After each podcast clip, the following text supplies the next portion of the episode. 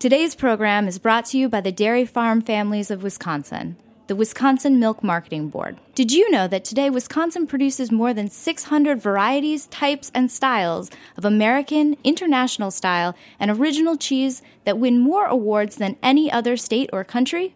To learn more, visit eatwisconsincheese.com. You're listening to Heritage Radio Network. We're a member supported food radio network broadcasting over 35 weekly shows live from Bushwick, Brooklyn. Join our hosts as they lead you through the world of craft brewing, behind the scenes of the restaurant industry, inside the battle over school food, and beyond. Find us at heritageradionetwork.org.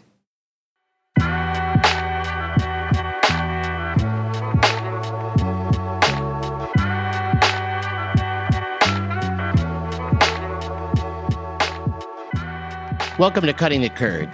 We did some interviews a few weeks ago on location at Crown Finish Caves. On today's show, we have our interview with Dr. Paul Kindstedt and Slow Food Director Richard McCarthy. Hello, this is Greg Blaze recording live from the Crown Finish Caves on Bergen Street in Brooklyn. Uh, I'm lucky enough to have Richard McCarthy, Executive Director of Slow Food USA, here. Thank you for taking some time to chat with me. No, thank you for asking me. So, for those of us who don't know what slow, not those of us, but those out there who don't know what slow food is, could you tell us a little bit more about your organization? Sure. We are the global community that hopes to inspire individuals and communities out there Right. to change the world through food. And food that is good, that is clean, and that is fair. And, and, and this stands very much at odds with our, you know, kind of woefully Protestant self loathing, food is fuel, the rush to scale and speed and efficiency that we are unfortunately um, pummeled with. And we want to connect with those who find both um, uh, a desire for the joy and the justice in food. And so places like Crown Finish are, are sort of sort of emblems of resistance to that sort of horrid rush to speed and scale. Yeah. I'm a self loathing Protestant. I need education. You need you need help. I need saving. um, that's fantastic. I think so many more folks today want food that's rooted in deeper values, quality, good for the earth, good for the producers, good for the animals. So, um, how has slow food influenced these changes into how people, you know, think about their food? What progress have you made? Well, you know, in many ways, I think we're winning. How? Well, there are. I don't necessarily disagree with Yeah, you, but but, some days I might. No, there are some days where I feel like we we will all perish before we get to the finish line. Um, I, I think that the the notion that that food is a journey as we try and recalibrate our relationship with food, uh, politically, economically, culturally, um, is no longer this little boutique interest among the fringe Certainly. uh, whether it is the proliferation of farmers markets and local food economies, School uh, lunch school program. lunch programs, school gardens. I think that's so important. We're, we're, we're beginning to grow a generation who are not just consumers, Right. but they're protagonists, protagonists for their own lives. I agree with that. I think that we there was a bubble of time Mm-hmm. where uh, information, the dissemination of information, and and reality Mm-hmm. uh, were not intersected. I think that despite uh, the dangers of technology and, the, and the, what we used to refer to as the global village, Right, we right. shrunk the earth uh, through a lot of devices, some of which I'm holding to talk to you right now. But those same devices have allowed anybody in any walk of life to click and learn about things like food. And I mm. think that kids, I've found now, there's a generation of kids who are interested in what they eat. It's fantastic. I was fed terrible cheese when I was a kid. Some good, but terrible mm. cheese. My, my, you know, I, I didn't come from a place where food was held on high, but mm-hmm. because I'm a country boy, it just got done for me. You know, and I had to uh, discover my own path. And I like to give back. One of the things I like about slow food, both its Italian iteration and the Americans, um, is that you guys, you know, you give back willingly and uh, and to the people that you try to reach. Would you agree with that? I, I would, and I, I think that um, I think perhaps maybe the the most important uh, victory we, we can have is to to sort of pull food off of that high pedestal of some sort of elite Because it's looked at like fanciful, um, pleasure seeking thing that you only get if you have money. Certainly. And I, I think that what is beginning to take shape, because in part because of the political realities, the sort of age of deconstruction, Mm-hmm. this age of. Um, uh, it's not nihilism. Well, it is nihilism. Um, There's an existentialist crisis. There's something going on. People are struggling for, to find meaning They in are. their world. and you know what? You find meaning through food because you find Sure. community through food. Certainly. and I think it it, it, it, it, it forces to, to the surface questions about the price of food, uh, not only at the point of sale, but the societal price of food, the cost of food, Well, Um, we're running out of it. uh, the issues of scarcity, Certainly. um, biodiversity, and uh, for as someone who has spent my life in social change work, which is generally, you know, usually on the losing side of all the issues, the machine's pretty powerful. rooting for those who generally have few financial The resources. There is something that is sustaining people through food because they're gaining so much more than just the nutrients. Sure. But a sense of hope, a sense of community, and in particular, a generational invention of what the economy is going to look like.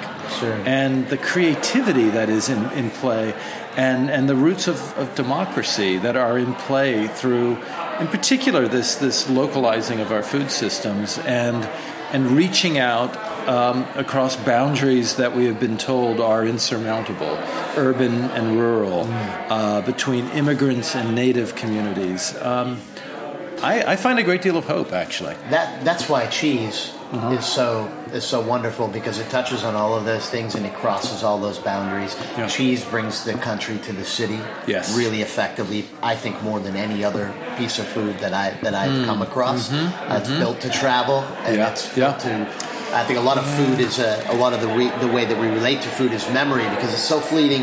It comes in, it goes out, you know. and yeah, but yeah, yeah. within that process of gathering of it, no matter how simple that is uh, to you, you know, there, there's there's comforting memory there, and I think that that's why slow food and cheese Mm-hmm. work so well together because they rely on time and they rely on community Yeah, yeah. to create them. You cannot rush them. No, they, they happen when they do. Um, science and time. And uh, so, what's the relationship between Slow Food USA and cheese in the United States?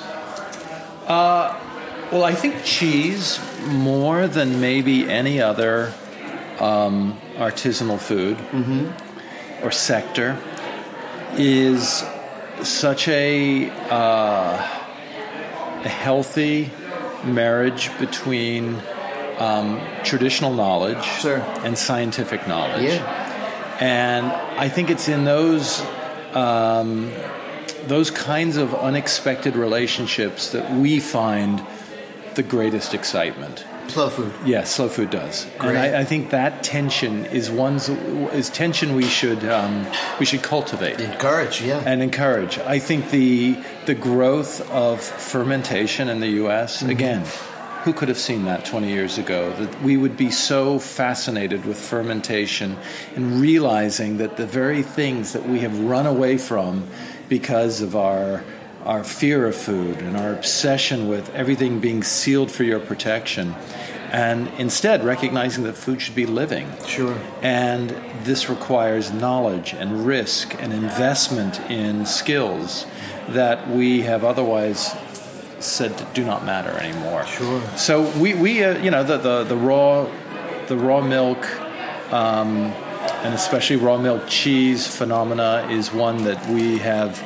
Uh, I knew we, we played a, an important role early in, in the days of slow food coming to the U.S. Sure. And we are right now seeing a um, reorganization of the raw milk cheese Presidium in the Yes. U.S. And what's exciting about that is it's a thematic community. Mm-hmm. It's not geographic because there are raw milk cheesemakers all over the country looking for fellowship, Yeah. shared knowledge, um, People and need each other. need each other, and we need to navigate what is a, um, you know, sort of perilous regulatory environment. Ridiculous, in fact. Yeah, it is. And it's also coupled with an increasingly assertive and interested consumer base that is interested in solidarity and, um, and rooting behind these um, cheese revolutionaries. Yeah, that's fantastic. Well, you know, we'll all continue to fight the battle together on our respective fronts, but it's good to know we're all on the same side. You know, thank you so much for your time today. Yeah, and, well, uh, thank you. Thank you for everything you do. Pirates Unite. Yeah, brother. Cheers. Ciao. Ciao. Today's program is brought to you by the Wisconsin Milk Marketing Board. Wisconsin produces the world's best cheese, period. Why? Lush grasslands, glacial water supply, fourth generation cheesemakers, combining old world tradition with the new ideas and highest standards. The very best milk. What do you think of when you think of Wisconsin cheese? For me, I think cheese curds, delicious fresh cheese curds, or deep fried cheese curds. Cheese curds literally any way, anytime, any place. I think about Andy Hatch and Uplands Cheese Company, the operation behind the Pleasant Ridge Reserve cheese that's literally America's most awarded cheese. I think of the deliciously stinky Limburger and its long storied history. I think about Roelli's Dumbarton Blue, a perfect blend of English style cheddar and notes of blue.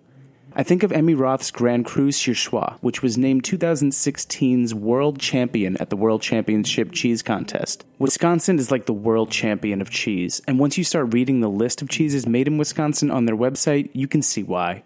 The Wisconsin Milk Marketing Board is a nonprofit organization funded entirely by Wisconsin's dairy farm families.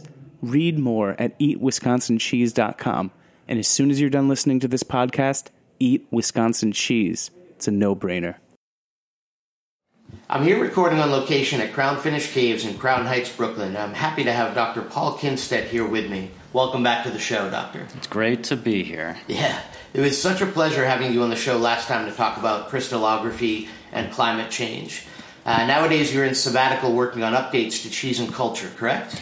That's correct. Actually, I as of next week, my sabbatical is over. Oh, You got to check all your emails now. I got to check all my emails and not not say I, I won't be back for another six months.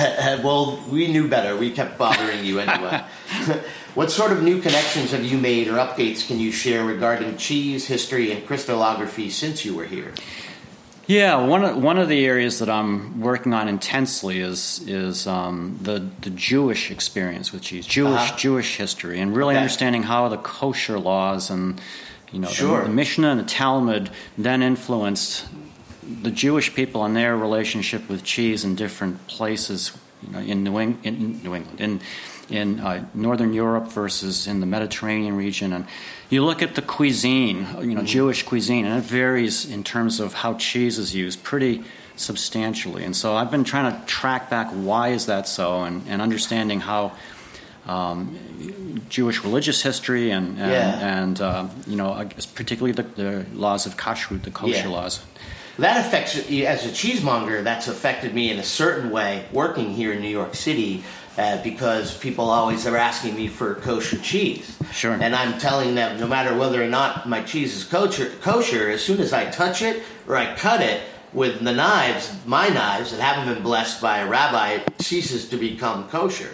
And which I always found an interesting avenue to talk to people about their faith because some people didn't care. They were like, nah, I'm just doing it for doing it. And other people were like, wow, that's very considerate of you, you know, and I could steer them to a place mm-hmm. where kosher mm-hmm. cheese was mm-hmm. made. But what are you finding? What, are you running into uh, some, some crazy history there? I'm sure you are. It's an enormously complex history, and as, as you'd expect with, with the Jewish community, like the Christian community, there's a wide range of, of sort of beliefs in, in terms of, you know, cultural Jews versus Reformed versus conservative versus Orthodox versus Right.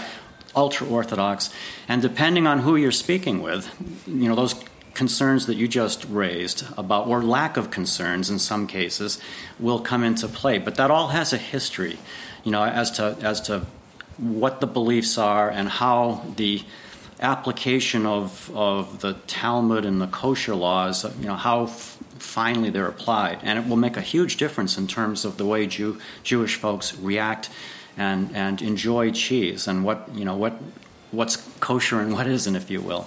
And I am not a, I am not from the Jewish community, so I am not an expert. I'm I am trying to draw from the scholarship in this area as an outsider, and it's been it's been very humbling and somewhat daunting. But I'm sure you have a lot of good stories there. I You- mean, oh, I'm- yeah. maybe too many, in fact. Too, ma- too many, too many.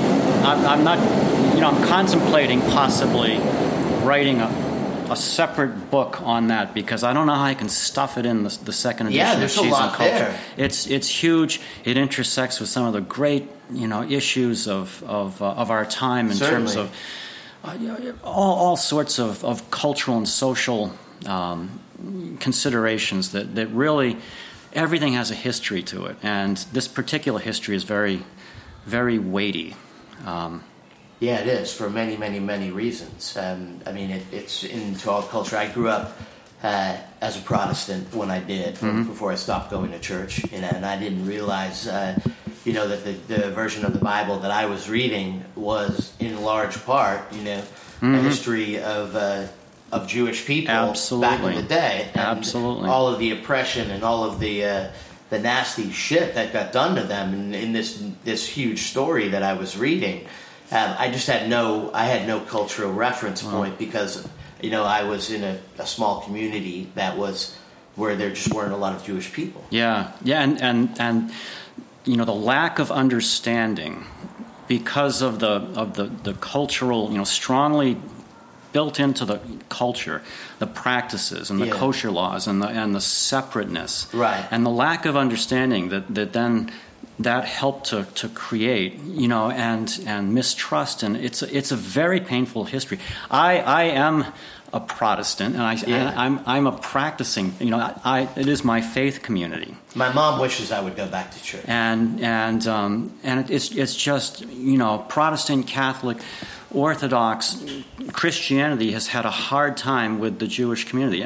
I hate to say that as But it's as- the as truth if you look at things it- realistically. simply- and I want to bring healing between my our faith communities and, and the Jewish community in some small way by using cheese as a lens to look at how the heck do we get to where we are? And that's- and I how can we move forward you know in a loving way? And I know there's been wonderful efforts ecumenical efforts you know done by various segments of the Christian church but I think there's still more work to do. Well, I'm yeah. going to try and use cheese history as a way to in a small way Cheese is the best item I've found in my life to act as a prism through which other people's lives are reflected. you can reach people in ways that are non-threatening, that are Yes. engaging, and Yes. and you have a commonality there. Everybody loves the cheese. Everybody loves the cheese. You can't go wrong with cheese. No, you know it's true. It's a great common denominator. It it's is. the starting point for for that. Uh, you know, in addition to the, the Jewish history, I'm working on, on you know global climate change, and, Right. and I talked we talked about Mongolia and which was still amazing to me. You know. and I still think about that discussion a lot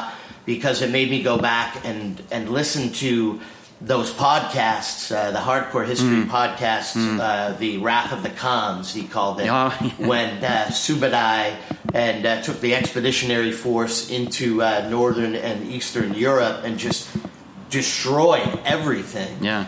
But um, and I always and I often, as I was here a couple weeks ago, we were talking about um, epistemology and uh, and older cheese legends, whether they're beneficial or whether they're not. I started thinking of uh, of how uh, nomadic cheese. Nomadic shepherds or, or nomadic cheesemakers mm, back in those mm, days, mm. if they had left any droppings of knowledge along with all of the destruction that they caused. Well, they left they left a genetic imprint. Yeah.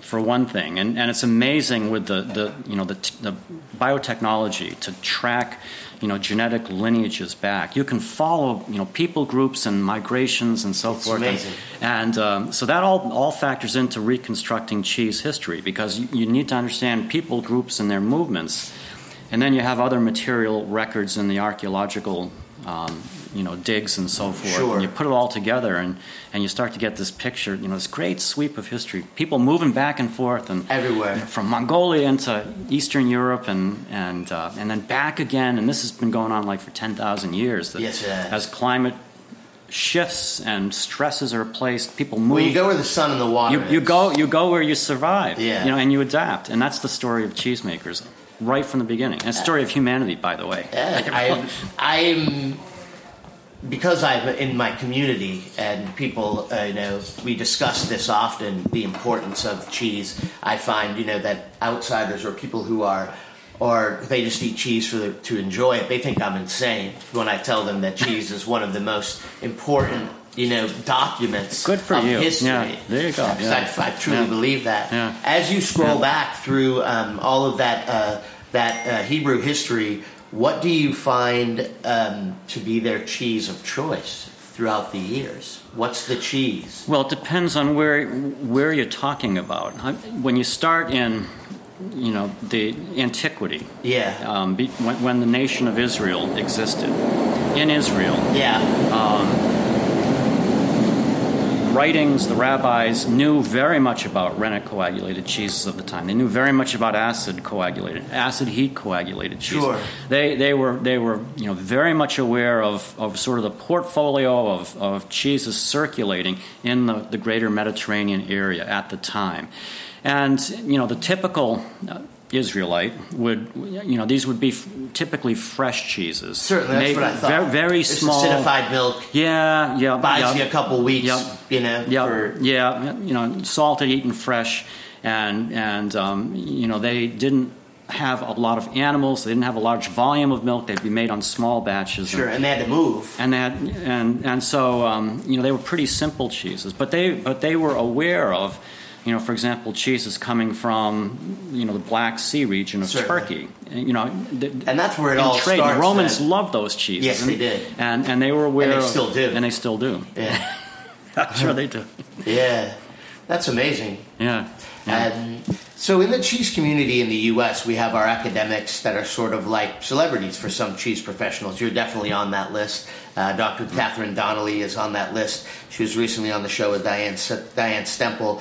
Are there academics outside the U.S. who are producing excellent research on topics in cheese science that we should all look into? Oh gosh, um, uh, in, terms of cheese science, in Europe there's wonderful resources. I mean, they do fantastic work. They they have a enormous vested interest, Yeah. um, and they and typically governments support that type of research far more Than ours. generous generously than ours. Um, But do I you would- think that that they, has they to do some great with work. the length of history, the European history versus the United States? Are we just adolescents and we'll get there, or Well- we do we eat our young wholly all the time in this country?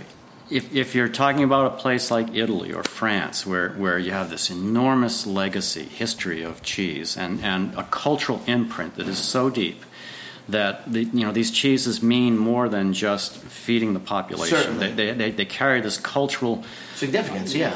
um, Identity. heritage, identity with them, and and so that enables the populations, the peoples, to to be much more supportive of research and efforts to preserve Yeah. these cheeses. You know, the traditional cheeses in particular, where we struggle in this country. I mean, there's, there's been some wonderful work at the land grant universities in, in America for a hundred years, um, and and continues to be some great work. But we struggle to to really muster the financial resources, the funding, to do the kind of um, you know really fundamental work on traditional cheeses, Certainly. As Well- opposed to the, the you know large scale production scenarios, you know, large factory type. I spent a lot of my life serving. You know my stakeholders in the big mozzarella cheese industry and Certainly. cheddar cheese industry, so I, I know that. And, Yeah. and- but to get the kind of funding to do for my Vermont cheesemakers, my 70 artisanal cheesemakers, it's it's a it's a We, we, we charge everyone a la carte prices here. That's how you order off the menu. You want Yeah. healthcare, Yeah. it's no problem. Yeah. You choose Yeah. from a menu of options, and each of them are, are expensive. I think that's the way we do it with anything. But give me two names, two names of Europeans that we can check out that'll help us out here as Americans um, to study cheese science further. I hate to even name name, but I mean INRA, the the, the you know national um, um, basic, you know, in, in France, the basic Yeah. institute, you know, for, for agricultural research Mm-hmm. in France. INRA does unbelievably great work on, you know, surface ripened cheeses, soft, bloomy rind cheeses, Uh-huh. smear ripened things I'm going to talk about today. Sure. They, they, they do tremendous work, um, and, and there's some great people there. Um, and if I just say one name, I'll get bombasted by the others. Why didn't you tell me your my name? uh, they, they wouldn't do that, but but but uh, They in, might. In, in, they might. Um, down in in in Italy. Um, you know, the University of Milan and, and the, the great consortium, Yeah. the Parmigiano Reggiano consortium, Yeah, Grana Padano, and, and in Sicily, CoRFiLaC, um, you know, do, do fantastic work, you know, on things like what is the role of pasture botanicals in, in, in you know, um, um, subtle flavors, you know, transferred from the flowers into the milk into the cheese, and, and you know, really tracking that back. It's hard to get funding to do that kind of work in this country, um, but they understand this this you know imprint of the place on the cheese, and they want to understand the science behind it, and Yeah. are willing to pay for it. So you know, they're, they're you know in, in in the Netherlands, there's there's fantastic resources there. Academics in Germany and um, all all of the European countries have some. You know, I often I don't like to be jealous, but I have to admit there are Well, times yeah. I have a little bit of envy at, at uh, the funding we, we level. like to do everything quickly here and profitably, and if it's not done in those two ways, we Yeah, sort of uh, we sort of brush it to we're, we're results oriented, and, Yes. and you know we gotta we gotta assemble our beans and, and, Yeah, we and, do. you know, show at the end of the day what we've done. And I understand that that that's important. Yeah, it's a balance in a certain way. In a certain way. Well, Yeah. I'm looking forward to hearing you speak, and we're gonna record that as well, so Oh, people can uh, can look up and uh, and learn Oh. going forward. Always a pleasure. Thanks so much. Ciao. Thank you for listening. Tune in next week for more special interviews.